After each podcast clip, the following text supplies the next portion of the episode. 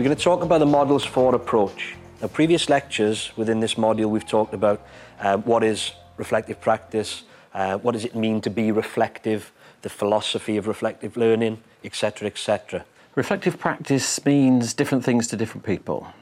Uh, there are different kinds of reflection and different practices of it, but essentially, reflective practice is a way of learning to improve performance. We're looking at how we apply these models. We may have some sort of personalised model of reflection and how we reflect at this stage of our career. Um, and we look at applying that in a very practical setting, and that will obviously follow on when we go out onto the to pitch later on, and, and, and Tom will be taking the, uh, the, the session. All got pens with you? There are three types of reflection that practitioners can follow to maximise performance. These are reflecting for action, reflecting in action, and reflecting on action.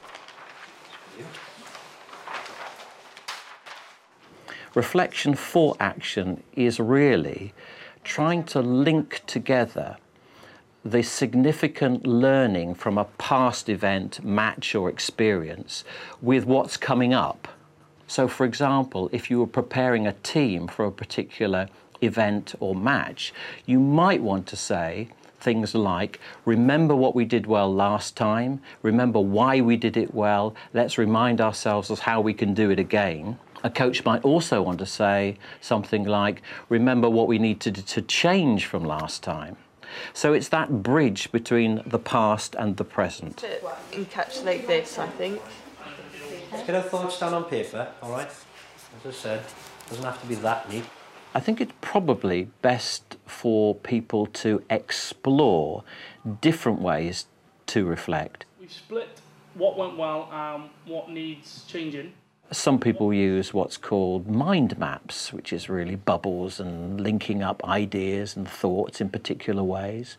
Um, other people can use still or moving images in particular ways uh, and create a kind of photo montage or photo story. Some people use what's called storyboarding which is a rather nice way of reflecting on a particular event where an event is described, and then you ask learners to kind of pick out significant events in that and create a kind of picture story of that. So there are lots and lots of techniques.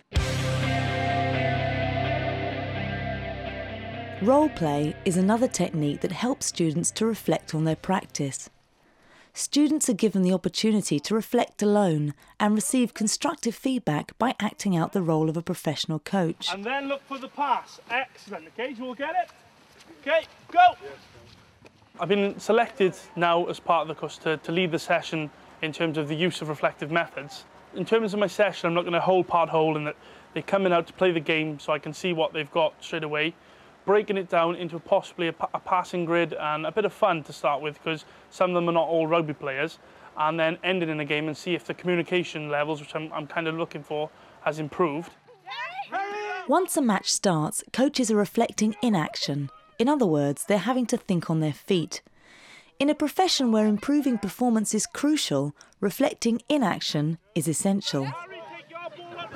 He's very much responding to the cues of the environment in terms of how enthusiastic the performers are, their ability to retain the information that he's given, and their ability to carry out the tasks asked. Short, short, short. Good, nice communication, Harry. As a coach, I'm feeling quite confident. They're getting what I want to deliver and they're achieving the outcomes which I've set myself already. In terms of things I would change, maybe I would get them in a bit more to talk.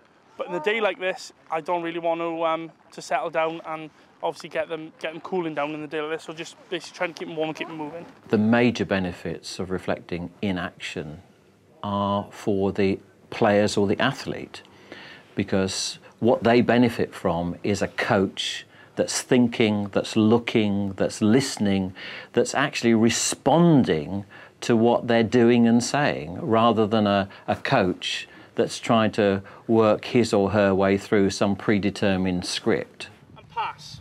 Okay. It helps to use several other skills like observing, questioning, and communicating to refine reflective practice. If she's throwing the ball up and she's catching, what she need to be doing? What Tom was doing and doing really well was that his observation skills were excellent. And because they were excellent, it, it enabled him to make certain kinds of decision.